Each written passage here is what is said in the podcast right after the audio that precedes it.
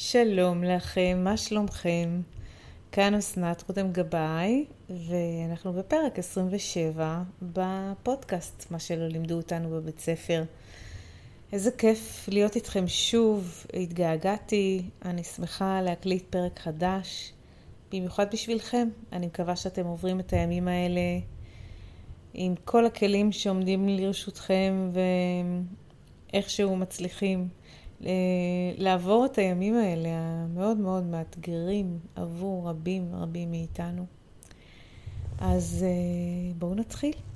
הפרק של היום אה, הוא יהיה מורכב מכמה תתי נושאים, אבל הדבר הראשון שאני רוצה לפתוח איתו זה בתוכן של בושה.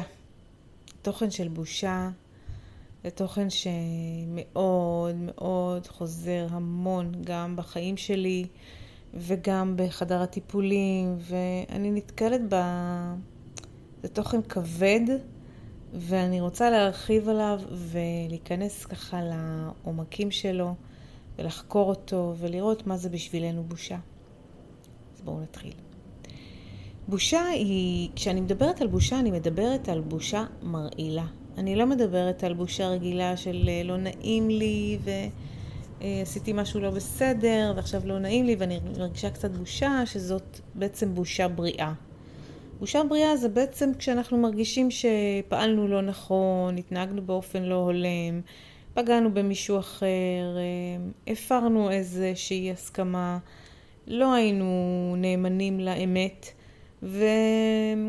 אה, קראו אותנו לסדר, או שאנחנו קוראים את עצמנו לסדר, שמו לנו גבול, אה, נחשפנו בעניין, ואנחנו יכולים בנקודת זמן הזו, כשהבושה עולה, והבושה הזו בבסיס שלה, כן? אמורה להיות בושה בריאה, וזה בדרך כלל אצל ילדים, אה, לפני שזה מתקלקל במסע החיים שלהם, יש עדיין בושה בריאה.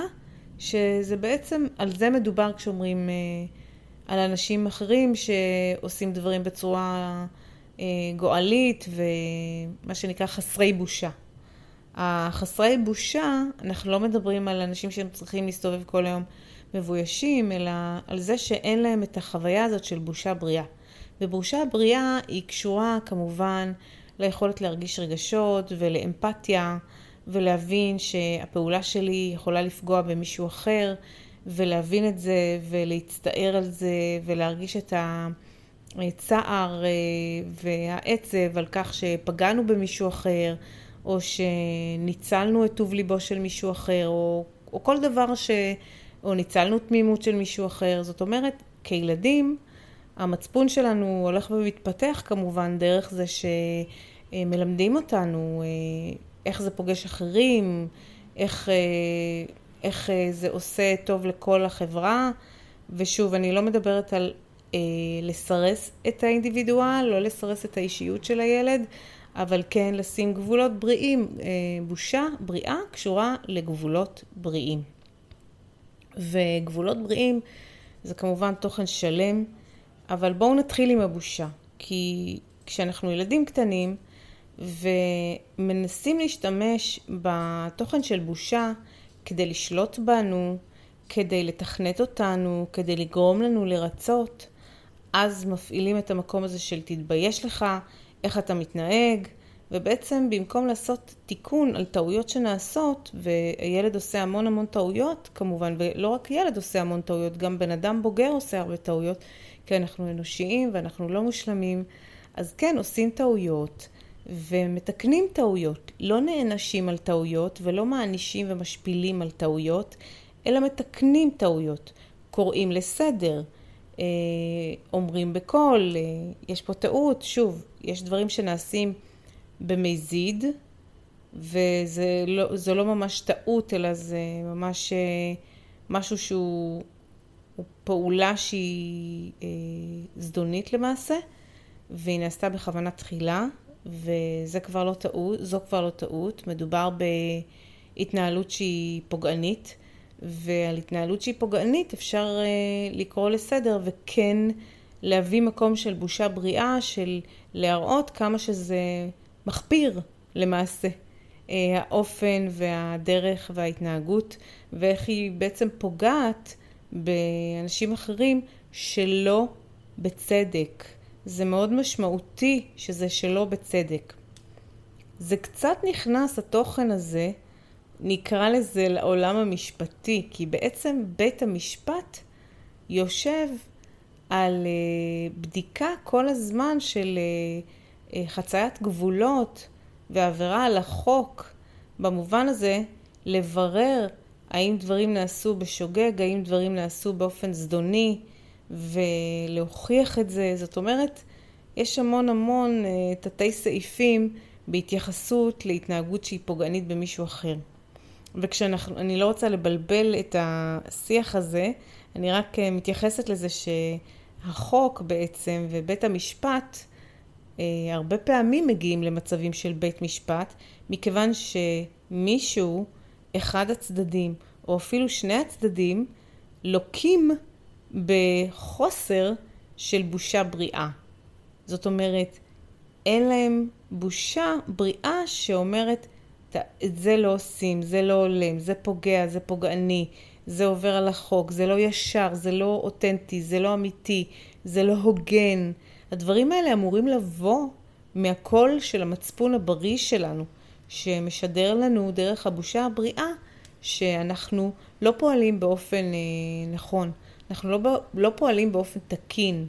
כשהמצפון מקולקל ולא מתפתח למעשה באופן בריא, אז uh, הדבר הזה של הבושה הבריאה לא מתקיים, וכשבושה בריאה ניזוקה גם על ידי השפלה, התעללות, שימוש לרעה בכוח ושימוש לרעה בלבייש, אז נוצר שם ספליט בנפש שלנו, במקום הזה, נוצר ספליט במצפון שלנו, נוצר איזה מצב של שבר והתפרקות של המבנה הזה, ואז אנחנו יכולים להתנפ... להתפצל ל... או לאנשים שהם מלאי בושה רעילה, כל דבר זה מציף את הבושה הרעילה, יש שם איזה דלקת סביב התוכן הזה של הבושה, או שיש שם מקום שהוא מנותק לחלוטין, אה, כמו אצל אנשים שהם אה, חסרי אמפתיה, פסיכופטיים, סוציופטיים, נרקסיסטים. אה, כל, ה, כל הקבוצה הזו, cluster B בספר ה-DSM, לא אכנס לזה, אבל אם מישהו מכם מכיר את הספר של כל ההפרעות הנפשיות והאבחנות הנפשיות, הספר הבינלאומי, DSM, אז כל הקבוצה הזו אשכול ב', cluster B, זה בעצם קבוצה שמאוד אה, מאותגרים, הייתי אומרת, מאוד פגועים באזור האמפתיה. הם מאוד פגועים שם, זאת אומרת, זה או שזה אמפתיה מאוד מאוד מאוד מאוד חלשה, שיכולה לבוא לידי ביטוי אולי רק לאנשים מאוד מאוד ספציפיים, קרובי משפחה או בעלי חיים, או ממש דברים אה, ספציפיים מאוד מאוד, או שממש נטולי אמפתיה. ואז בעצם הבושה, הבריאה, בכלל לא עובדת עליהם. והקריאה ל... ל... לבייש אותם, או לקרוא אותם לסדר, או לשים להם גבול בריא, או לבקש מהם לתקן את המעשים שלהם, זה לא עובד, מכיוון שיש שם כבר הפרעה נפשית שאין לה שם בושה. זה אנשים שהם חסרי בושה. ואנשים שהם חסרי בושה, בריאה, שוב, חסרי בושה בריאה זה בעצם אנשים שיש להם הפרעה נפשית והדרך לשים להם גבול זה לא דרך לקרוא אותם לסדר, לפנות אל המצפון שלהם, לפנות ללב שלהם, זה לא עובד איתם.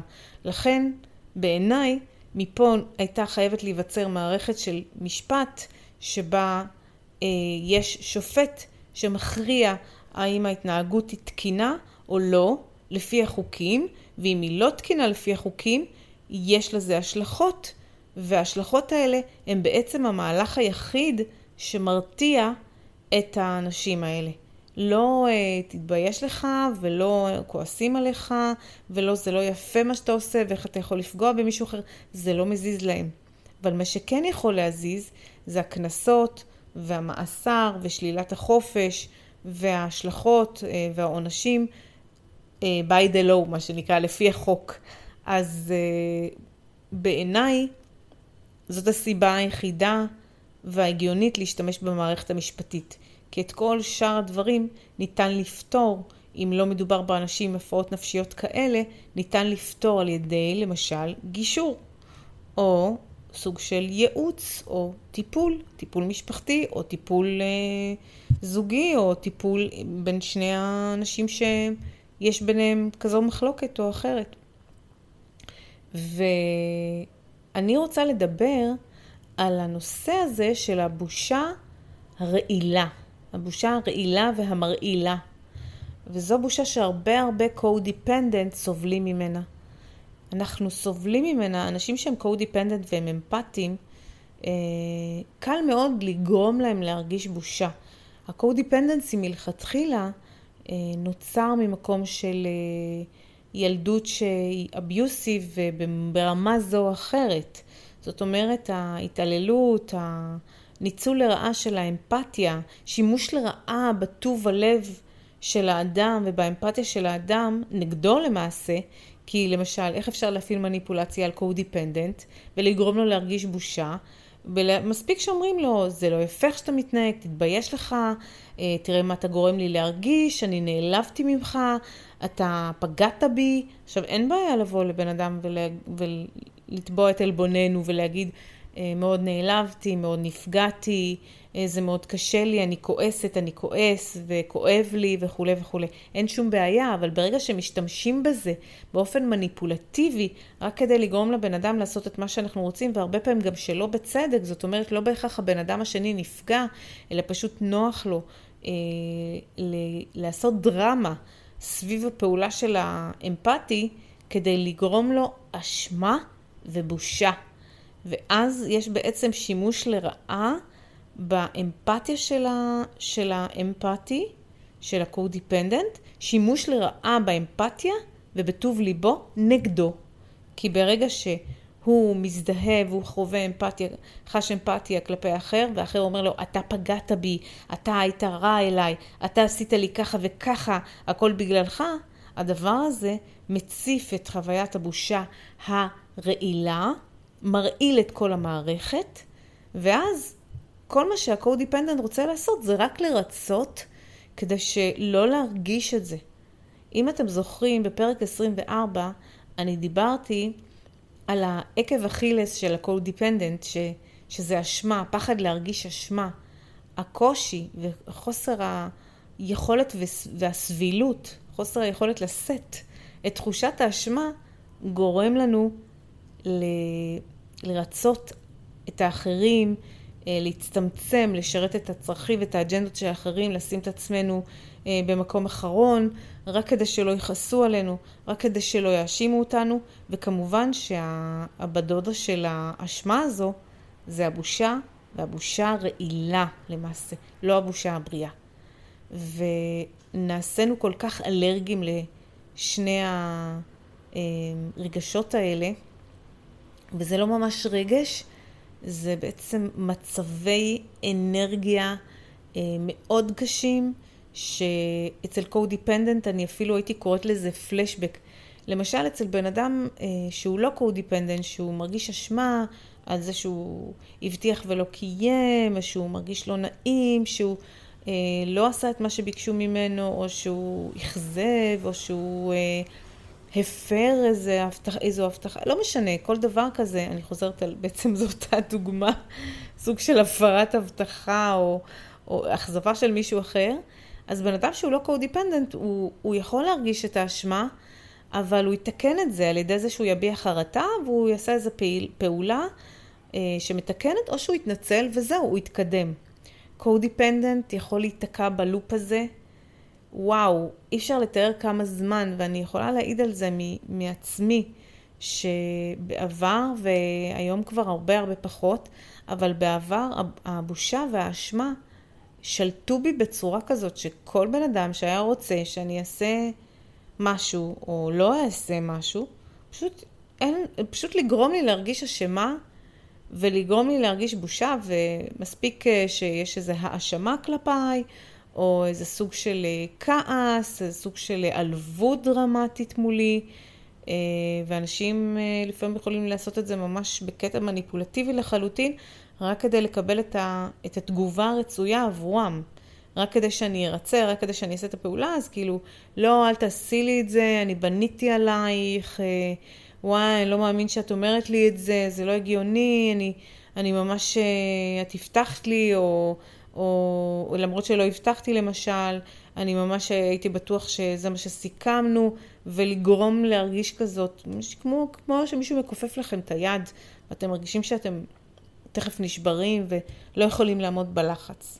אז uh, אנחנו צריכים לפתח איזושהי סבילות uh, ויכולת uh, לעמוד בפני השלכה של בושה רעילה עלינו, וגם, אני מציעה, לא להשתמש באותו כלי רעיל גם כלפי אחרים. זאת אומרת, כל מה שאני מדברת על ה-co-dependent, תלאותיו של ה-co-dependent המצוי, והרפתקאותיו של ה-co-dependent המצוי. אה, אני מדברת על זה גם לשני הכיוונים, זאת אומרת, אה, אם אני מתייחסת לעניין הזה של אה, זה לא פייר ששמים עלינו בושה רעילה, הרבה פעמים כל כך זה חלק מהמנגנון שלנו וזה חודר לנו לדם, אנחנו יכולים באופן לא מודע, אם לא טיפלנו בעצמנו, להשתמש באותו מנגנון גם כלפי אחרים. זאת אומרת, אם אנחנו חווים למשל, חוויה של דחייה, חוויה של ניצול, חוויה שמישהו משקר לנו, אה, חוויה של נטישה, כל דבר כזה שמפעיל את, ה, את המערכת הזאת של ההישרדות, של המנגנונים, מנגנוני הישרדות, ואנחנו יכולים להרגיש שזה סוג של פלשבק. אנחנו יכולים מתוך מצב הפלשבקי שלנו ומתוך התחושה הקשה שמלווה את התרחיש הזה, אנחנו יכולים לתקוף את האחר ולהאשים אותו ולנסות לבייש אותו אה, בבושה רעילה, כי המנגנון הזה שזור גם בנו. זאת אומרת, זה מה שעשו לנו, וזו, וזאת תהיה באופן לא מודע, אם לא טיפלנו בזה, הנטייה שלנו, זאת אומרת, זה יהיה כלי ההתמודדות שלנו, זה יהיה כלי בתוך ארגז הכלים שלנו. אה, אנחנו, לא כולם, אבל הרבה מאיתנו יכולים ממש לאמץ כלים שיש בהם אלמנטים נרקסיסטיים, גם אם אנחנו לא נרקסיסטים, מספיק שגדלנו בבית עם נרקסיסטים ומספיק שגדלנו בבית עם אווירה רעילה, עם אנרגיה רעילה בתוך הבית, אנחנו סופגים את הרעל הזה, ולאו דווקא בבית, זה יכול להיות בחברה, בבית הספר, במשפחה העוטפת היותר מורחבת, אה, במסגרות שבילינו שם המון זמן, כמו למשל בצבא, אה, בפנימייה, ב... בלימודים, באוניברסיטה, במקום עבודה מסוים בהמשך. אם יש סגנון התקשרות וסגנון תקשורת רעיל, אנחנו יכולים לגמרי להידבק. שלא תחשבו, זה מדבק. זה לא משהו שאנחנו חסינים אליו. אז אנחנו גם לא חסינים עליו במובן שאנחנו יכולים להגיב ממקום של להיכנס לפלשבק דרך זה שמישהו מאשים אותנו או מנסה לבייש אותנו, אנחנו לגמרי יכולים להיכנס לפלשבק מהמקום הזה. וכשאני מדברת על פלשבק למי שלא יצא לו להקשיב לפרקים קודמים, אני מדברת על סוג של התקף חרדה. ולמשל התקף של אשמה או התקף של בושה, רעילה, זה לגמרי התקף חרדה לכל דבר. והרבה מאיתנו לא מבדילים ולא מזהים שזה התקף חרדה לכל דבר. אנחנו נופלים לתוך הסיפור ומתחילים לנתח את הסיפור, מה אני אמרתי, מה הוא אמר, למה הוא אמר לי את זה, למה אני אמרתי לו את זה, אה, זה לא מה שהתכוונתי, למה שמים עליי, אוי, אני אשמה, אני צריכה לתקן את זה, אה, אני שונאת עצמי, אני, אני כועסת על עצמי, ו... כל המחשבות האלה הן בעצם חלק מהפלשבק שאנחנו מותקפים בו. זאת אומרת שכמו שלמדנו לעבוד עם פלשבקים, uh, hopefully, בלזהות את זה, היי, אני בהתקף חרדה, היי, אני בפלשבק. ואני תמיד ממליצה שבהתקפי חרדה פשוט לשבת עם הדבר הזה, לשבת עם האנרגיה הזאת. לא משנה כמה זה קשה, לא משנה כמה זה בלתי נסבל, אנחנו חייבים ללמוד לשבת בזה כמו שיושבים בסיר מים רותחים, בסאונה לוהטת, אה, בללכת על גחלים, בלספור עד עשר במצב שהוא בחוויה שלנו בלתי נסבל, ולא ללכת מהתגובות רפלקס האלה שרצות מהר החוצה ובורחות מהחוויה, אלא ההסכמה הזאת לשבת בתוך הפלשבק ולהגיד אני בפלשבק, ולקחת נשימות, ולהסכים להרגיש את הגל הזה של הרגש שמציף אותנו ומתנפץ עלינו וממנו אנחנו בורחים, ובדרך כלל זה רגשות קשים כמו בושה ואשמה ודחייה ונטישה וחוסר אונים וחוסר ערך ותחושת אפילו נידוי ולפעמים כשאני חוקרת את המקומות האלה גם בתוכי וגם משיחות שלי עם אנשים בחדר טיפולים אני יכולה להגיד לכם שיש את המקום הזה שאנשים אומרים, אני מרגיש שנוא, אני מרגיש כאילו הם לועגים לי, אני מרגיש כאילו מסתכלים עליי ואומרים, איזה טיפש, איזה, מה, איזה, איזה טמבל, איזה, איזה מעפן, איזה, איזה פתטי, כאילו כל מיני דברים שאנחנו מדבבים כאילו, אנשים במוח שלנו, מדבבים אותם כאילו זה מה שהם חושבים עלינו, מה שנקרא, שופטים את עצמנו דרך עיניים של מישהו אחר. וזה בעצם בראש שלנו, כי יש שם התקף של בושה, יש שם התקף של אשמה, יש שם התקף של אשמה ובושה רעילה, וכשאנחנו נכנסים ללופ הזה, נדמה לנו שככה כולם מסתכלים עלינו. ולכן מאוד מאוד מאוד חשוב לזהות איך מרגישה בושה רעילה בתוך הגוף שלנו, ואיך מרגישה אשמה רעילה בתוך הגוף שלנו, כדי שנזהה את זה, כי כשאנחנו מזהים את זה, אנחנו יכולים לעשות בחירה אחרת מאשר ליפול לסיפור ולהתבוסס בפרטי הסיפור ו- ולהעצים אותו דרך הניתוחים האינסופיים שלנו. יש משפט שאומר you cannot explain it away. אי אפשר להסביר ולהסביר לעצמנו ולנתח ולנתח עד שזה ייעלם. זה לא מעלים את זה, הניתוח לא מעלים את זה. להפך, הוא יוצר יותר ויותר סבך בתוך המערכת שלנו.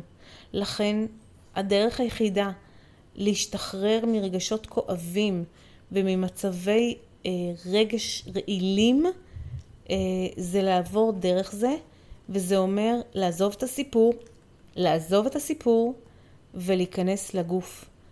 כמה שפחות סיפור, כמה שפחות ניתוחים, כמה שפחות אה, להריץ את הסצנריו ואת התרחיש קדימה אחורה, אחורה קדימה, כמה שיותר לעזוב את זה ולהיכנס פנימה ולהרגיש מה קורה לנו בגוף. ממש להרגיש מה קורה לנו בגוף ולשבת עם זה ולנשום לזה ולהסכים להתמודד עם זה ולא לברוח מזה. אני רוצה להגיד לכם שלפני כמה ימים היה לי איזה סוג של התקף אה, פלשבקי של... אה, אני אפילו לא יודעת מה היה הטריגר לזה. היה כנראה איזה טריגר במהלך היום, וכל היום התחמקתי מזה, כי הרגשתי איזה אי נוחות וכאילו איזה מין משהו כזה מתחיל לגאות בי ולגעוש בי ובתוכי וכאילו איזה חוסר שקט ואיזה סוג של התרחשות כזאת שלא ברור אם זה איזה התחלה של צונאמי או איזה הוריקן או איזה לבה שהולכת להתפרץ. זו הרגשה כזאת של כאילו השקט שלפני הסערה, משהו כזה מתבשל ו...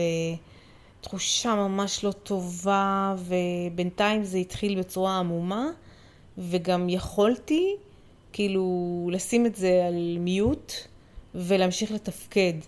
ואני, בתפקוד שלי זה לטפל, זאת אומרת, זו העבודה שלי. כל דבר אחר שעשיתי באותו יום, הצלחתי uh, לתפקד בזה, והיום עבר בסדר. ואז uh, עבר, הגיע עוד יום, והתחושה הזאת לא עזבה, ואיכשהו לא יכולתי לאבחן אותה. זאת אומרת, הייתה איזו תחושה כזו, זיהיתי אותה, היא לא הביאה איתה שום תוכן מסוים, רק איזה אי נוחות, ולא ידעתי מה לעשות איתה. זאת אומרת, ניסיתי לפגוש, אבל זה לא כל כך הלך לי, ופשוט המשכתי להתקדם במהלך היום שלי עם כל המטלות והדברים שהייתי צריכה להתמודד איתם. וככה היא ליוותה אותי איזה יומיים. והיא הגיעה לאיזה מין אה, צבירה כזו, למצב צבירה שאי אפשר היה כבר יותר אה, להתעלם ממנה, או להמשיך לתפקד במקביל אליה, והגעתי לסוף היום השני, כשאני מרגישה כאילו מין אה, מצב שהתחיל כמו גלים עדינים, לאט לאט זה עלה לגלים יותר גבוהים, עד שזה עלה למין גל כזה, שפשוט כאילו הרגשתי כאילו אני בן אדם קטן כזה, שרץ ויש איזה צונאמי, שמת, גל צונאמי שמתפרץ לעבר החוף ואני נמצאת על היבשה ורצה, רצה, רצה, רצה והגל כזה רודף אותי ומאיים בכל רגע לשטוף אותי ולהטביע אותי. זאת הייתה התחושה כשישבתי עם הגוף וממש הרגשתי איך יש בי חלק שממש רוצה להתנתק, ממש רוצה לצאת מהגוף, לא רוצה להיות ברגע הזה, כי תכף הגל הזה הולך להתנפל עליי ולהטביע אותי. ואז נזכרתי, די נאפו, תעשה המון רעש, באמת. תעשה קולות וזה לא, אתה מתבכיין, ביי. אה, אולי אתם לא שומעים, אני שומעת, זה מפריע לי. אז, אה, אז אה, הגל הזה שהולך ומתנפץ, הזכיר לי את הביטוי הגיעו מים עד נפש. והביטוי הזה שאומרים הגיעו מים עד נפש זה בעצם די, הגעתי לקצה שלי, אני לא יכול, הגיעו מים עד נפש. וזה ממש באמת התחושה הזאת שזה מין משהו כזה שהולך ועולה ועולה ועולה ומציף ומציף ומציף ומציף עד שיש איזו נקודה כזאת שמרגישים שזהו, זהו, אני לא יכולה יותר, זה הולך להטביע אותי.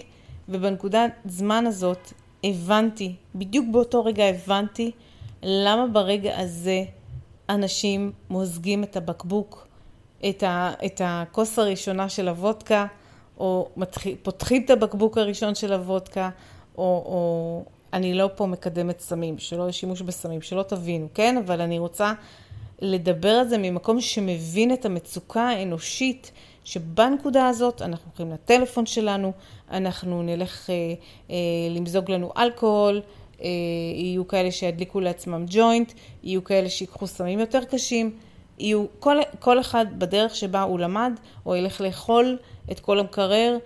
זאת אומרת, זאת הנקודה שאנחנו לא יכולים, בדר... מאמינים שאנחנו לא יכולים, זה לא שאנחנו לא יכולים, אנחנו מאמינים שאנחנו לא יכולים להכיל את זה, וזאת הנקודה שבה אנחנו נעשה הכל רק כדי לא להרגיש את זה.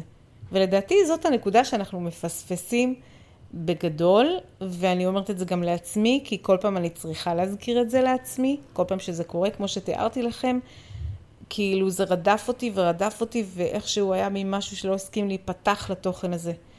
אבל הייתה איזושהי נקודה שהרגשתי שהגיעו מים עד נפש, ופשוט עצרתי הכל, ולשמחתי הרבה גם יכולתי, למזלי הרב יכולתי לעצור הכל, ולסגור את הטלפון, ולהיכנס פנימה, וממש להרגיש איך הגל מתנפץ ומציף את כל התחושות הקשות, ולא ידעתי מה היה הטריגר, אבל הוא דפנטלי הציף את הבושה הרעילה הזו, ואת התחושת אשמה, ואת התחושה הזאת שלה. זה רצף כזה, שברגע שהבושה עולה, אז עולות המחשבות של כאילו, אני, אני כלום ושום דבר, ואני לא שווה כלום, ואני לא, מרגישה רע עם עצמי, ולא טוב לי, ומה יהיה איתי, ומה עם החיים שלי, וכאילו, זה מין סיפור כזה, זה מין סיפור שהוא אה, כבר על הרצף, ברגע שכאילו, זה כאילו ל, ללחוץ על פליי, אה, והוא מתחיל לנגן את עצמו על אוטומט. זה אותם טקסטים, זה אותו פזמון, זה אותו תקליט, אותו דבר חוזר על עצמו מזה שנים, אה, שמהרגע שהפל... זה פלשבק. מהרגע שהפלשבק מתחיל, יש לו טקסטים קבועים, יש לו את הפזמון הקבוע, אני והחיים הדפוקים שלי, אה, מה לא בסדר איתי, בלה בלה בלה, כל הדברים האלה. וממש יכולתי לשבת, לשמוע את הטקסטים האלה, וזה ממש תרגול של לא להיות בגוף, סליחה, לא להיות בסיפור, רגע, אז כנראה, כנראה פליטה פרוידיאנית, נכון? אומרים, יש דבר כזה שנקרא פרוידיאן uh, סליפ, uh, שזה בעצם פליטה, פליטת פה פרוידיאנית שאומרת בעצם את מה שתכלס קורה ולא את מה שאנחנו רוצים להגיד, אז אמרתי לא להיות בגוף, כן, תכלס. באינסטינקט שלי לא רציתי להיות בגוף. לא רציתי להיות בגוף. הרגשתי שאני לא מסוגלת להישאר בגוף שלי עוד רגע אחד. זה היה בלתי נסבל להיות בן אדם, להיות אני בתוך הגוף שלי. חוויה הייתה קשה לי לשאת את זה, קשה לי לשאת את הקיום שלי, הוא בלתי נסבל, כי יש לי שם התקף של פלשבק, יש לי שם התקף של uh, חרדה, שאני אפילו לא יודעת מה היא רוצה ממני ומה קרה ולאן זה הולך, וכל פעם מחדש כשזה קורה, uh, למזלי ולשמחתי הרבה, uh, בשנים האחרונות זה קורה פחות. Uh, יש, היו תקופות שזה קרה יותר, אבל uh, ברגע שיש את ההתייחסות לזה, ושאני על זה, במובן הזה של מדיטציות, של לכתוב יומן, של להיות בקשר עם הרגשות שלי, של להיות בקשר עם התחושות בגוף שלי, אין ספק שהמינונים אה, ממש ממש אה, ירדו לכמעט לא קורה, אבל אה, זה לפעמים עדיין בכל זאת קורה, וכמו שאמרתי באחד הפרקים הקודמים, הדרך הכי טובה למנוע פלשבקים זה למנוע אותם. והדרך הכי טובה למנוע פלשבקים זה להרגיש את הרגשות שלנו כמה שיותר, להיות יותר בגוף שלנו, להיות יותר בנשימות, לתרגל מדיטציה, לכתוב יומן רגשות, אה, להיות בקשר עם עצמנו, להיות בקשר עם העולם הפנימי שלנו, ולא לנסות לברוח אה, מתחושות קשות ומרגשות אה, לא נעימים. זה פשוט, אין דרך אחרת לחיות בתוך הגוף הזה מלבד להיות נוכחים בתוך הגוף הזה ולהיות כמה שיותר כנים עם עצמנו, כמה שיותר אמיתיים, וגם כשאנחנו מזייפים, לראות איפה אנחנו מזייפים, גם כשאנחנו מנסים להדחיק, אז לראות שאנחנו מנסים להדחיק. ממש, אפילו אם אתם לא מצליחים לשבת, אני המון פעמים, המון פעמים, כשאני מרגישה שקשה לי לשבת עם התחושות, וקשה לי אה, להרגיש אותן, והבושה היא כל כך רעילה ומציפה ומשתקת, אז אני אומרת לעצמי בקול, חבר'ה, לכו למראה, אל תתביישו, הרי אנחנו כל הזמן מדברים עם עצמנו במוח שלנו. זה שאף אחד לא שומע את מה שאנחנו אומרים לעצמנו, זה לא אומר שאנחנו לא מדברים אה, לעצמנו כל היום. אנחנו כן מדברים לעצמנו כל היום, וכשאומרים את זה בקול, זה מקבל צורה אחרת. זה כאילו, יש משהו, יש משהו במודעות שלנו ששומע אותנו. אז זה לא רק אומרים בקול, אנחנו גם שומעים אותנו בקול. יש פה איזה מין הד שחוזר אלינו. וכשאנחנו מדברים בקול מול המראה או מקליטים, אני מאוד ממליצה להקליט אה, הקלטות בממו, ברקורדר שלכם בטלפון, אה, להקליט כאילו אתם מקליטים הודעה או מספרים לחבר הכי טוב שלכם, לחברה הכי טובה שלכם. או אם יש לכם אה, מטפל או מטפלת, תדמיינו שאתם מקליטים למטפלת שלכם אה, או למטפל שלכם הודעה קולית ואתם רוצים ממש לשתף אותו או אותה בפרטי הפרטים של מה שעובר אליכם, או שאתם פשוט משאירים לעצמכם את ההודעה הזאת, נאמר להמשך לבוא, שתרצו לשמוע מה עבר עליכם ולהק... ובמקומות שאתם תהיו יותר רגועים ויותר יכולים אה, לעזור לעצמכם, להכיל את עצמכם, תקליטו, תכתבו, תתעדו, זה מאוד מאוד מאוד עוזר, זה מקרב מאוד. אתם מדברים עם עצמכם ואתם מוציאים החוצה. אז גם כשקשה לשבת, תראו את עצמכם אפילו הולכים למראה ואומרים, היי, hey, קשה לי לשבת, קשה לי להיות בגוף שלי, לא נעים לי בגוף שלי, ואז מה אני מרגישה? אני מרגישה בושה, אני מרגישה בושה רעילה, אני מרגישה אשמה, על מה אני מרגישה בושה, אין לי מושג על מה אני מרגישה, זה אותו טקסט, זה אותו טקסט שחוזר, שמשהו אצלי לא בסדר ואני לא בסדר, וזה הטקסטים שחזרו מאז שהייתי ילדה, במקרה שלי, מאז שהייתי ילדה, בגלל כל הטקסטים ששמעתי בבית, בגלל איך שדיברו אליי, בגלל איך שרבו איתי, בגלל איך שניסו לחנך אותי, דרך לבייש אותי, דרך להאשים אותי, דרך להקטין אותי, אה, לסרס. כל הדיבור הזה היה חלק מהשפה היומיומית אה, כדי לשלוט בעצם, אה, כביכול מה שהם קראו לזה לחנך, זה בעצם לא לחנך, זה כאילו לתכנת את הילד כדי שישתלב בשיטות שלך, כדי שיהיה לך נוח לתפעל אותו או לשלוט בו. אז אה, בושה רעילה זה כלי של שליטה אה, בילדים, בבני אדם, כלי מאוד אכזרי. אה, לא תמיד עושים את זה בצורה מכוונת וזדונית, הרבה פעמים משתמשים בזה בתור תגובת רפלקס למצב של פגיעה, למשל אם בן אדם נפגע מאיתנו, והוא כל כך מוצף והוא כל כך מרגיש ש, שזה לא הוגן וזה מעורר אצלו את חוויית הבושה, הוא יכול לתקוף בחזרה ולהשליך את הבושה שלו על הבושה שלנו ולעורר אצלנו את הבושה שלנו, כי זה לא בעיה, זה, זה triggering, זה אחד מפעיל אצל האחר את הבושה הרעילה שבמילא מצויה בתוכנו. אז בכל הזדמנות שהבושה הרעילה עולה, העבודה שלנו זה לזהות אני חווה בושה. בושה רעילה זה בעצם אה, כאב, זה לא משהו שמגדיר אותי. הבושה הזאת לא מגדירה אותי. היא לא מגדירה את הערך שלי. זה מאוד חשוב. אני רוצה שממש תשבו ותכתבו את זה, כדי שתיזכרו בפעם הבאה שיהיה לכם התקף בושה רעילה. הבושה הזאת היא לא אני. האשמה הזאת היא לא אני. היא לא מגדירה אותי. היא לא מגדירה אותי בשום צורה.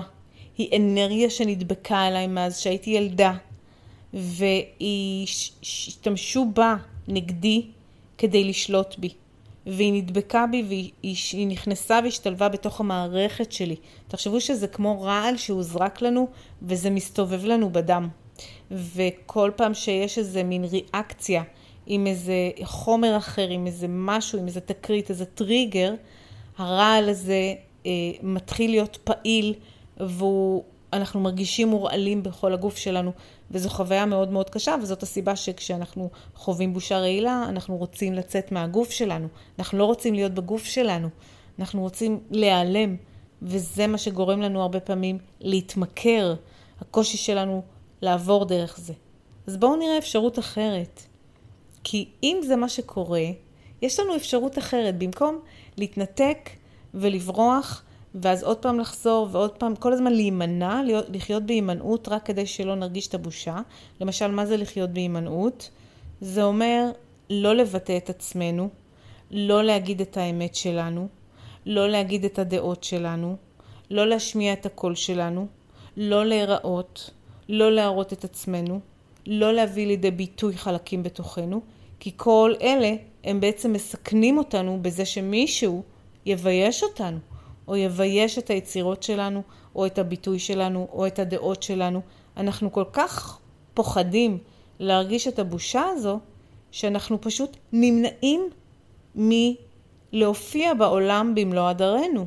אנחנו פשוט נמנעים מזה, כי אנחנו פוחדים מהביקורת ומהשיפוט ומהשיימינג. עכשיו, אני לא מדברת על שיימינג כמו שמראים ברשתות, שיימינג שמעבירים, זה סרטונים על מישהו ועושים עליו דברים אה, נוראים. אני מדברת אפילו על הרמה כזאת שאנחנו פוחדים, אנחנו, הפחד שלנו, שאנשים ישפטו אותנו, שהם יראו אותנו, ישמעו אותנו, והם יחשבו עלינו מחשבות אה, שאנחנו מאמינים שיהרסו אותנו, כמו וואלה, איזה שטויות היא מדברת.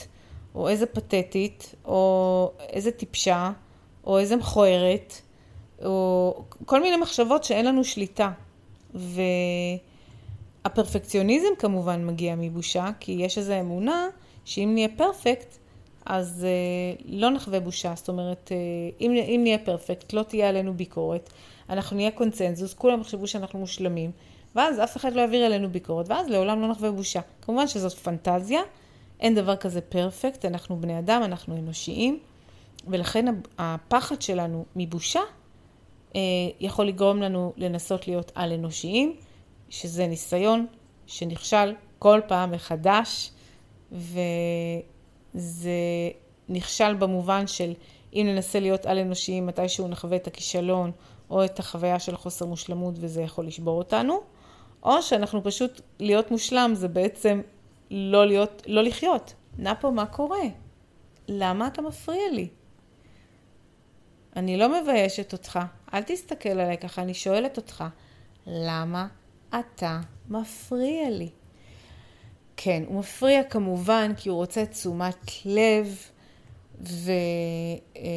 ויש לו איזו אלרגיה לזה שאני מדברת אה, עם מישהו אחר וזה לא איתו. נפו מכור לתשומת לב 24/7. נפו, אני מציינת עובדה, אני לא מביישת אותך בשיא הרצינות. אני לגמרי מציינת את זה בקבלה ובאהבה גדולה אליך, ואני בטוחה שכל המאזינים שלנו אה, יודעים כמה אתה אהוב וכמה אתה מקסים, וכמה אתה גם אה, יכול להיות נודניק. ואני אומרת את זה באהבה גדולה. אל תגידו את זה לבני אדם. הוא כלב, הוא מבין את ה vibe, המילה נודניק לא אומרת לו שום דבר, אבל אה, אלא אם כן אתם מרגישים שיא הביטחון ושיא האהבה ושיא האמון אחד עם השני, אז אפשר להגיד לפעמים, את יודעת, לפעמים את נודניקית, זה בסדר, אבל uh, סתם, זה היה עכשיו הדגמה ל...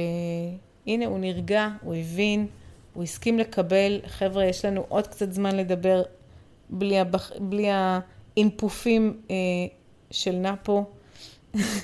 אז תחזור לבושה. אם ככה, כשאנחנו, אני מצטערת אם זה יוצא קצת מפוזר, אבל uh, uh, אני באמת יושבת כאן בלי שום ראשי פרקים, בלי שום uh, מילות מפתח, אני יושבת ומקליטה לכם מעמקי ליבי את מה שהייתי שמחה שיהיה לכם בארגז הכלים שלכם, כדי שזה ייתן לכם את הכוחות לעבור את הימים האלה שאתם מרגישים בהתקף בושה, ובהתקף בושה רעילה ואשמה רעילה. בהתקף של חוסר ערך. אז חבר'ה, אין אפשרות להימנע מהחיים האלה בזה שאנחנו נסתתר ונתחבא במערות שלנו ובקונכיות שלנו ונשתבלל כדי שאף אחד לא חס וחלילה יבייש אותנו וכדי שלא נעשה טעויות וכדי שלא נצא טמבלים. אה, בואו, בואו נצא מנקודת הנחה שזה חלק מלהיות בן אדם, זה גם להרגיש כאב ולהרגיש רגשות כואבים. וכמו שקרל יונג אמר, אני מצטטת מלא פעמים את המשפט הזה ואני אצטט אותו שוב ושוב ושוב, זה שבעצם כל הנאורוזות שלנו וכל הסבל שלנו במובן הרגשי, ההפרעות הנפשיות שלנו, הקשיים הנפשיים שלנו, הסבל הנפשי שלנו נגרם, אה, וגם הנאורוזות וההפרעות הנפשיות של כל בני אדם נגרם מההתנגדות שלנו לשאת סבל לגיטימי שהוא חלק מהחיים. זאת אומרת, יש מצבים בחיים שמרגישים סבל, שכואב לנו, שמציק לנו, שאנחנו מתביישים, שאנחנו מרגישים דחויים, שזה כואב לנו להרגיש אה, אה, עצב, חוסר אונים, חוסר ערך, אה, דחייה, כל החוויות הקשות הרגשיות.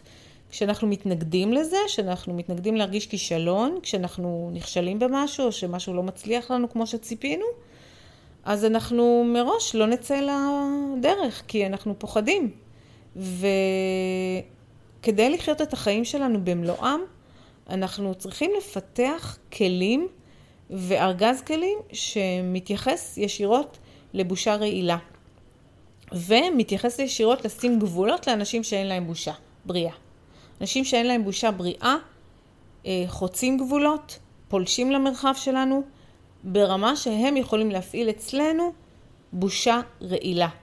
וגם אנחנו, כשאנחנו לא מטופלים, וכשלנו אין אה, מערך פנימי בריא של גבול פנימי עם עצמנו, לדעת איפה אני אה, עובר את הגבול עם עצמי או עם אחרים, איפה המצפון שלי אה, לא ממש פעיל, איפה אני לא קשובה, איפה אני לא הוגנת, איפה אני פועלת מתוך אינסטינקט אה, אה, נפצעתי אז אני בועטת בחזרה, זה כמו הרפלקס הזה שנותנים מכה עם הפטיש של הברך והרגל קופצת, אז תחשבו שיש מצבים כאלה שמישהו עוקץ אותנו, ואז אנחנו בועטים בו בחזרה.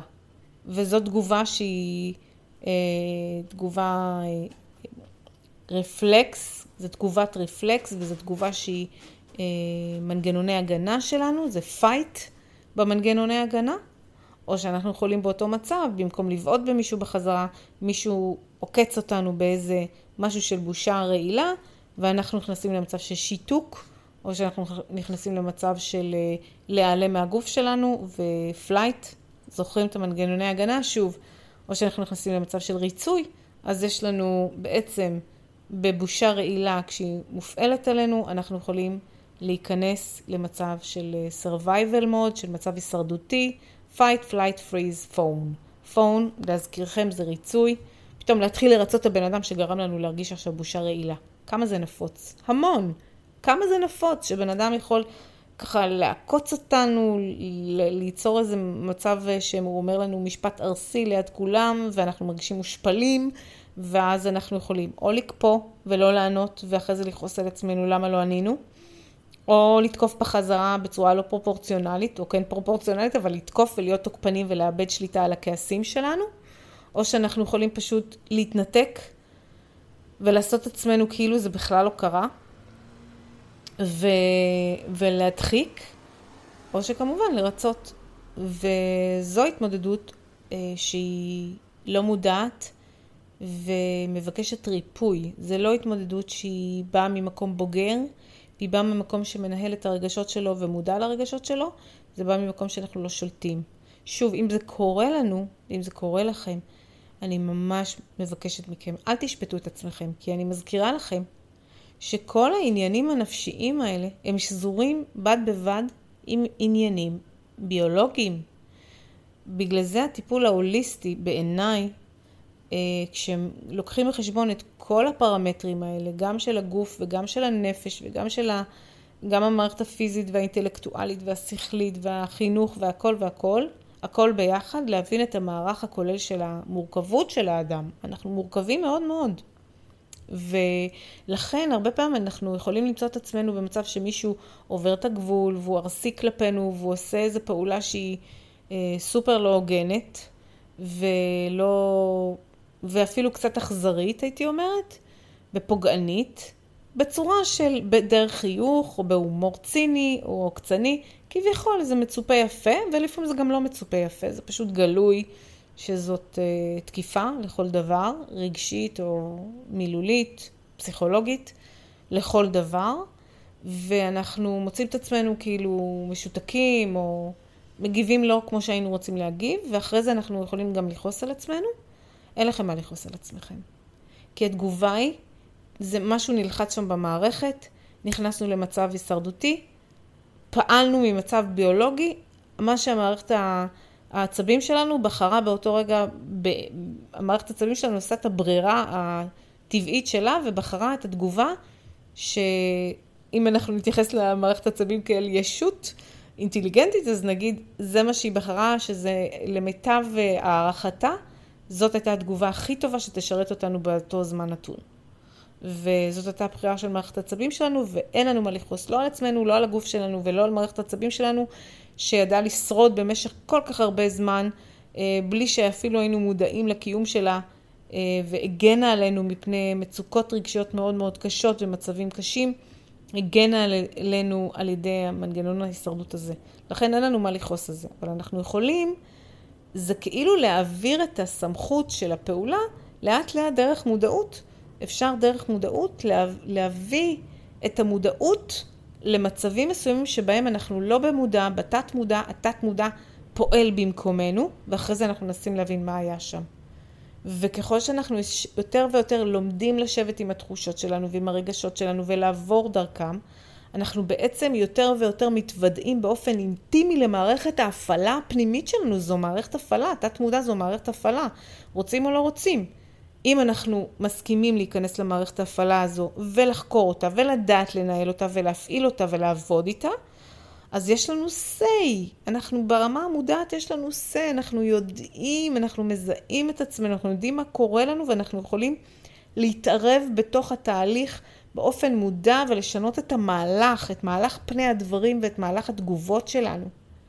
אבל אם אנחנו לא מודעים לכמה הבושה המרעילה עובדת עלינו, וכמה היא משפיעה עלינו, וכמה היא קשה לנו, ואיך זה עובד על המנגנונים שלנו. כי איך אנחנו לומדים איך זה עובד? דרך אה, ניסוי וטעייה, דרך התבוננות, דרך לראות מה קרה, מה הרגשתי, איפה הרגשתי את זה בגוף, איך הגבתי, איך הגבתי אחרי שישבתי עם זה, איך זה השתנה אחרי שישבתי עם זה, איך הייתי מגיבה אם לא הייתי מופעלת. איך הייתי מגיבה אם הייתי במצב, לא במצב של בושה רעילה. אם מישהו אומר לי ככה וככה ולא הייתי מרגישה את הבושה הרעילה, איך הייתי מגיבה? אז אני יכולה כבר להתכונן וללמוד לעצמי דרך חדשה ונתיב חדש במוח שלי לאן ללכת בפעם הבאה, ולאט לאט דרך ניסוי וטעייה, דרך חקירה. וכשאני מדברת על חקירה, חברים יקרים, אני מדברת על חקירה חומלת. על חקירה שאנחנו מתבוננים ולומדים את עצמנו ולומדים, וואו, איזה קטע, איך הגבתי, היא אמרה לי ככה וזה הרגשתי שיתוק והרגשתי שאני לא מסוגלת לענות. במקום להסתכל על זה בתור, כמו שאנשים לפעמים מנתחים מצבים כאלה ואומרים, אה, אין לו, אין לו אומץ, או אה, אין לו עמוד שדרה, הוא בכלל לא ענה לי, או היא לא הגיבה, או איזה שטויות היא דיברה, או במקום אה, לעמוד על שלך, את מתחנפת ואת כל מיני כאלה. לא להבין בכלל את המערכת הזאת. זו מערכת הישרדותית וזאת מערכת מאוד מאוד חכמה אה, שמאפשרת לנו לשרוד. אבל כשאנחנו נכנסים לתוך התמונה ברמת המודעות, המודעות מאפשרת לנו לחיות ולהשתמש במערכת ההפעלה שלנו ברמה הרבה הרבה יותר גבוהה. לכן אנחנו רוצים להתיידד עם כל המערכות שלנו. מערכת ההפעלה, עם תת המודע, לחקור אותו, עם מערכת העצבים שלנו, עם המערכת הפיזית הביולוגית שלנו, עם הנתיבים במוח, עם התפיסות, עם הפרדיגמות שאנחנו חיים לפיהם, עם האמונות המקבילות והלא מגבילות, להבין איך אנחנו חושבים, איך מבינים את כל הדברים האלה. בסופו של דבר, זו רק חקירה אישית מאוד מאוד אינטימית שלנו עם עצמנו. אני פעם ציטטתי את זה ואני אצטט את זה שוב. בכניסה למקדש בדלפי ביוון יש uh, משפט בלטינית שתרגמו אותו באנגלית ל-know thyself, דע את עצמך. זה מה שנקרא דע את עצמך. כל התשובות נמצאות שם וגם כל הכוח שלנו נמצא שם. כל היכולות שלנו נמצאות שם. אם אני יודעת שאני סובלת במשך שנים מבושה רעילה, ואפשר לתקוף אותי דרך בושה רעילה, אני לומדת להתמגן, אני לומדת לפרק את זה, אני לומדת לעבור דרך זה, אני לומדת לא לשפוט את עצמי, ואני בטח שאני לא, ובטח ובטח שאני לומדת לא להזדהות עם זה. מה זה אומר לא להזדהות? להגיד, הבושה הזאת, אני מזהה אותה, אבל היא לא אני. אני לא מזדהה איתה, היא לא אני, היא לא יכולה להגדיר אותה. גם, גם כל הגוף שלי מופגז עכשיו בגלים של בושה, ואני חווה בכל תא ותא בגוף שלי בושה רעילה, אני יודעת שהרעל הזה זה לא הדם שזורם לי בגוף. זו לא המהות שלי. זו לא אני. את זה אנחנו רוצים לזכור.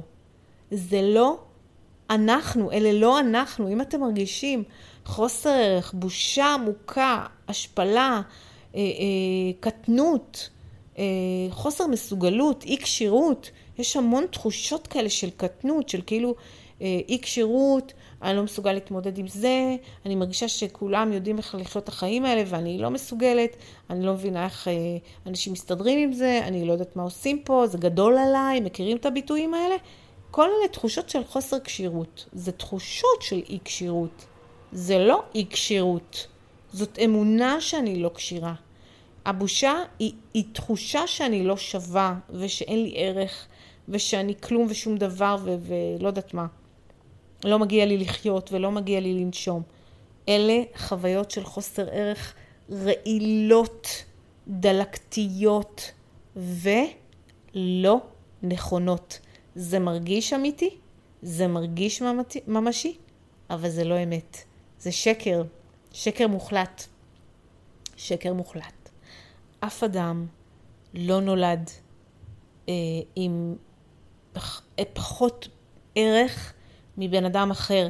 אין באמת אנשים שיש להם יותר ערך מאחר. כולנו נולדנו שווים, לכולנו יש פוטנציאל של נשמה וניצוץ אלוהי בגוף חומר. לכולנו יש את אותן אפשרויות לאהוב ולאהב ולבטא כל אחד את הצבע והייחודיות שלו. אבל כמובן שלכל אחד מאיתנו היה מסלול, ובמסלולים אני, אני אגיד שכן, אתם צודקים, זה לא שווה.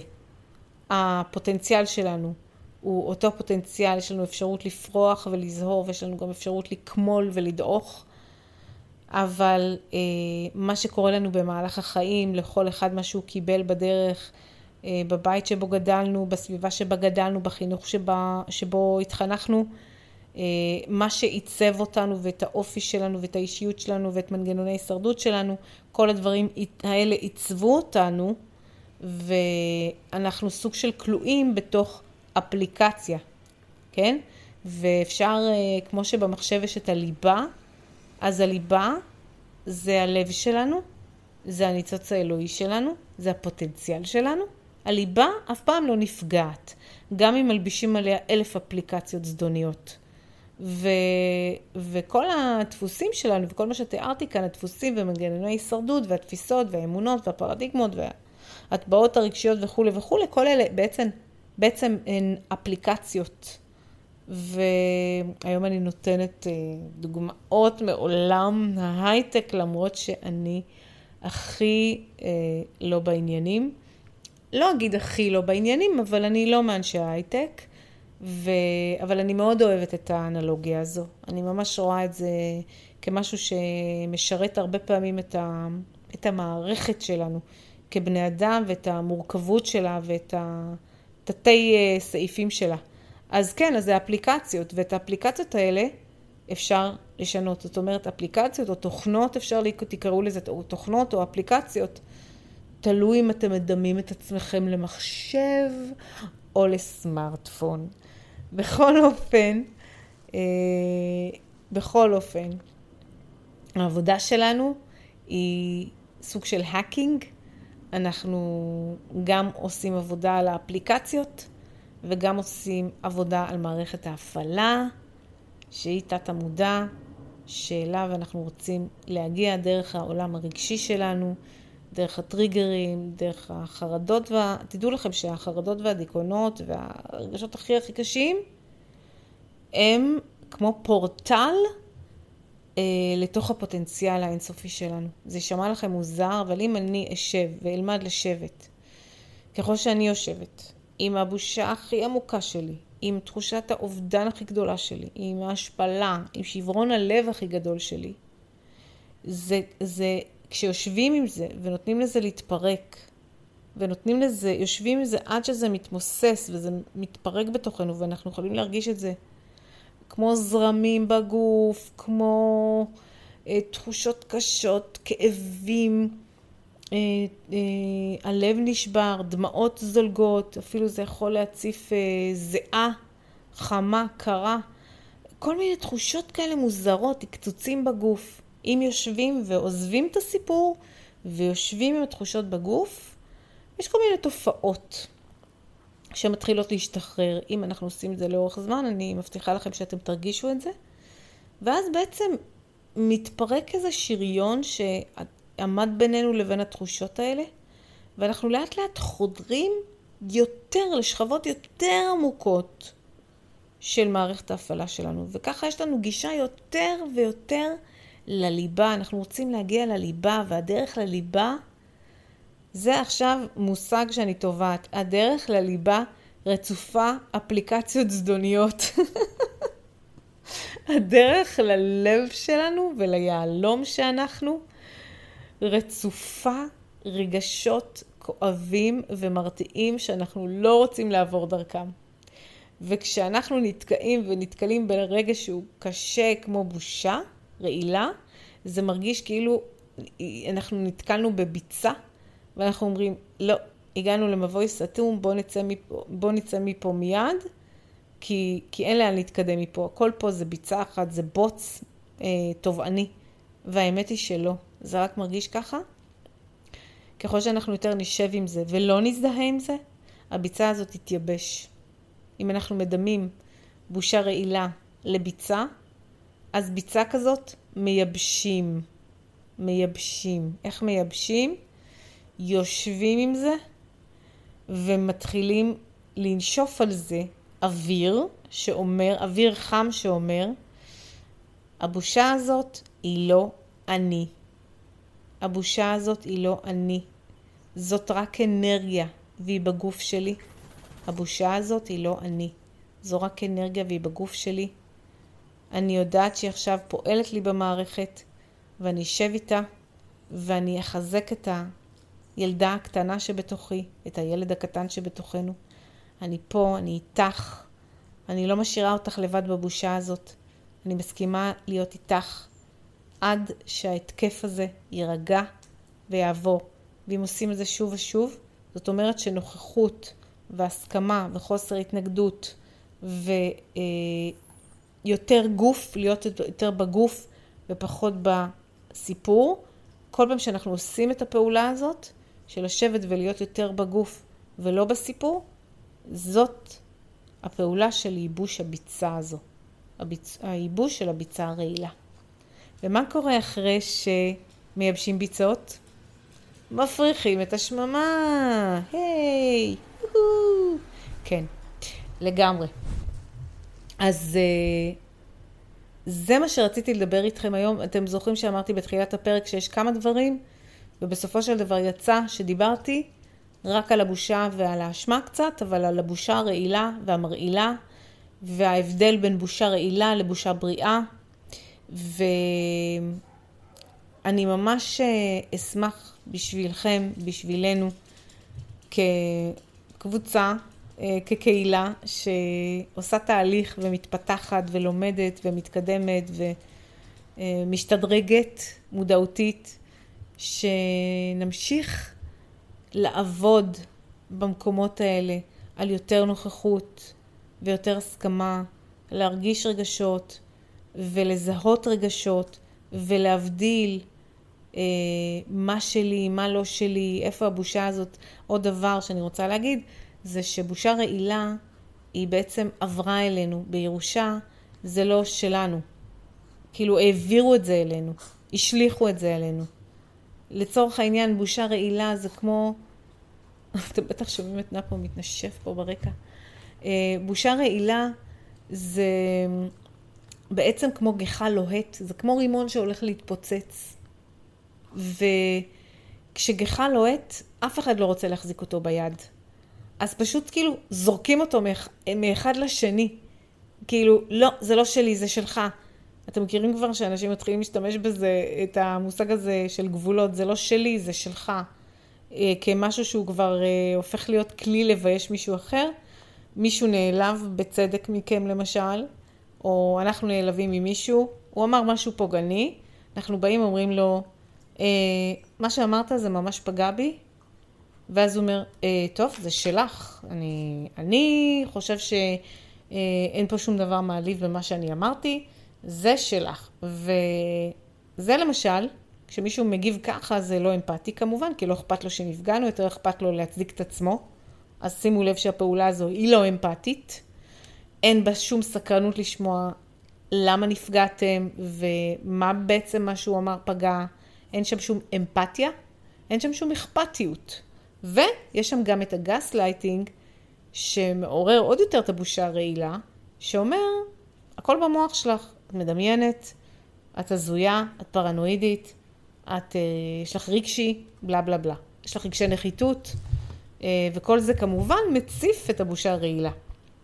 אה, לכן, הרבה פעמים אתם תראו שמילדות הבושה הרעילה כבר הושלכה עלינו עוד פעם ועוד פעם ועוד פעם, עד שאם בושה אומרת, רע, המהות שלנו רעה, ואשמה אומרת מה שעשיתי זה רע, זאת אומרת, בושה זה being, לכן זה נורא קשה, כי זה כל המהות שלי מורעלת ממנה, ואז כאילו, וואו, זה כאילו הרעלת את כל הקיום שלי, אז איזה סיכוי יש לי. זה לא פעולה קטנה או איזה חלק בנו מורעל, זה הרעלה כוללת, זה מסוכן, זה כאילו מכלה. אז אה, זה משהו ששמו את זה עלינו, ואף פעם לא חשבנו או לא היינו מודעים לזה ולא ערים לזה, שהבושה הרעילה היא בכלל לא שלנו, מישהו זרק אותה לעברנו. ויש לנו עבודה כאנשים מודעים שעושים תהליך לחיות חיים בריאים כמה שיותר, זה להשיב את הבושה הרעילה לבעליה. הלו, זה לא שלי, זה לא שלי.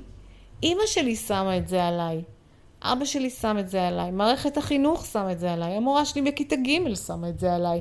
זה לא משנה, אנחנו לא אומרים את זה כדי למצוא אשמים, זה אם אנחנו יכולים לזהות מאיפה זה הגיע, אנחנו מזהים, ובראש שלנו, לא בראש שלנו, במחשבה שלנו, בתודעה שלנו, אנחנו אומרים, או, oh, זה הגיע אליי מפה, התוכן הזה הגיע אליי מפה, אני מחזירה את זה לבעליה, זה לא שלי. זה חוזר אליה, זה חוזר אליהם. זה חוזר למשפחה שלי, זה חוזר לשבט, זה חוזר למערכת החינוך, זה חוזר, זה חוזר למפקד שלי, לא משנה. זה להחזיר את הבושה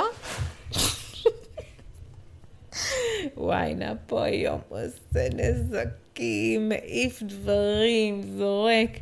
וכל מה שהוא עושה, הוא לא יכול להתאפק שעה בלי תשומת לב בלתי פוסקת. נא פה. אתה מתנהג יותר כמו חתול מאשר כמו כלב. אתה מודע לזה? זה כלב, שמעת? שמעת את זה שנובח בחוץ? הוא מתנהג כמו כלב. עכשיו אני עושה לו הורות נרקסיסטית, אני כאילו אומרת לו, למה אתה לא כמו הכלב ההוא? למה אתה מתנהג כמו חתול? למה אתה לא יכול להיות כמו כל הכלבים? טוב, אני עם נפו יכולה להתבדח, כי הוא באמת לא לוקח את זה לשם. לנפו יש ערך עצמי, הלוואי על כולנו. הוא יודע שהוא אהוב, הוא יודע שהוא חמוד, והוא תובע את תשומת הלב שלו בלי שום בעיה, אין לו בעיה להפריע לי. הוא לא מתבייש להפריע, להשמיע קולות, להנכיח את עצמו. אז uh, סיימנו להיום, ונפו, אתה רוצה להגיד משהו לחבר'ה שמקשיבים לנו? לא, הוא רק uh, עושה קולות uh, עם הלשון, שולח לכם ליקוקים, ליקוקים ונשיכות קטנות, נשיקות גם. אה, ובואו ניתן לעצמנו אפשרות לעבור דרך הבושה, להשתחרר מהבושה, לזהות בושה ולא לתת לה לנהל אותנו. תזכרו שהבושה הזאת היא לא אתם, היא לא אנחנו. והדרך למהות שלנו זה דווקא לייבש את הבושה ולא לתת לה להגדיר אותנו כדי להתעורר לטבע האמיתי שלנו. וזאת עבודה.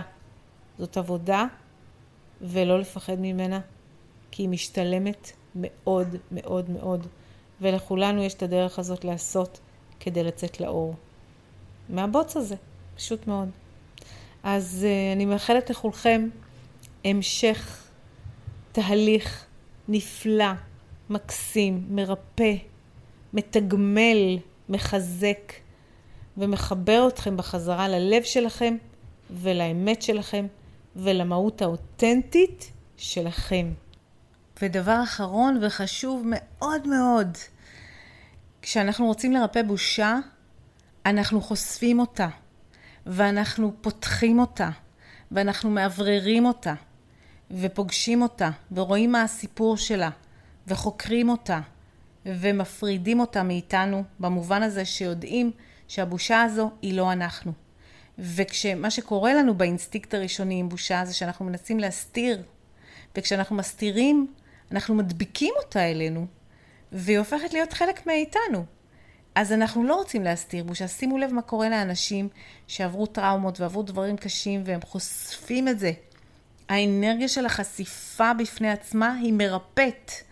אנחנו לא צריכים להסתיר את הבושה, כי הבושה הזאת היא לא אנחנו, וכשאנחנו מסתירים את זה, אז היא עוד יותר נשזרת בתוך המערך הפנימי שלנו, והיא עוד יותר כביכול נהיית אנחנו במרכאות, אבל היא לא, היא לא, היא לא, היא לא. לכן חשיפה וחקירה ופתיחה ופרימה של ההדבקה הזאת, של הבושה אלינו, היא חלק מאוד משמעותי בריפוי שלנו ושל היחסים שלנו עם בושה ועם ערך. אז יאללה, לכו תקרנו בעולם ותוציאו את עצמכם החוצה. והבושה תצוף, אתם תעברו דרכה, אל תיתנו לה לעצור אתכם. ומי מכם שעדיין לא שמע ולא פגש, אה, יש לי כמובן באינסטגרם, תחת השם משתמש אוסנטיקה ב-K, אה, מוזמנים, יש לי שם סרטונים. שהתחלתי להעלות סרטוני וידאו וגם בפייסבוק, מה שלא לימדו אותנו בבית ספר, הדף של uh, הפודקאסט, מה שלא לימדו אותנו בבית ספר, חפשו, גם שם אני מעלה סרטונים ומעלה uh, תכנים שאני כותבת, אתם מוזמנים ומוזמנים גם לשתף אנשים שאתם יודעים שזה יכול לעזור להם. בבקשה, תשתפו אנשים שאתם יודעים שהתוכן הזה יכול לתמוך בהם. זאת הסיבה היחידה שאני מקליטה את הפודקאסט הזה. אני יודעת שזה יכול לעזור להרבה אנשים, זה עוזר להרבה אנשים, ואני עושה את זה כי אני יודעת כמה אני הייתי צריכה את זה אה, כשאני עברתי את, ה, את הימים הקשים שלי ולא היו לי כלים, והבטחתי לעצמי ולאלוהים שהוא ייתן לי את הכלים. הוא ייתן לי את הכוחות, ושאני אלמד ושאני אתפתח, אני אעביר את זה הלאה. אז גם אתם, אם אתם יכולים, תעבירו את זה הלאה. הלאה. אז שיהיה לכם המשך יום מדהים, לילה טוב, בוקר טוב, צהריים טובים, שנה טובה. איך שאתם רוצים תקראו לזה, זה שלכם. להתראות. אה, כאן אסנת רותם גבאי, שלכם בחיבוק גדול. ביי, עד הפרק הבא.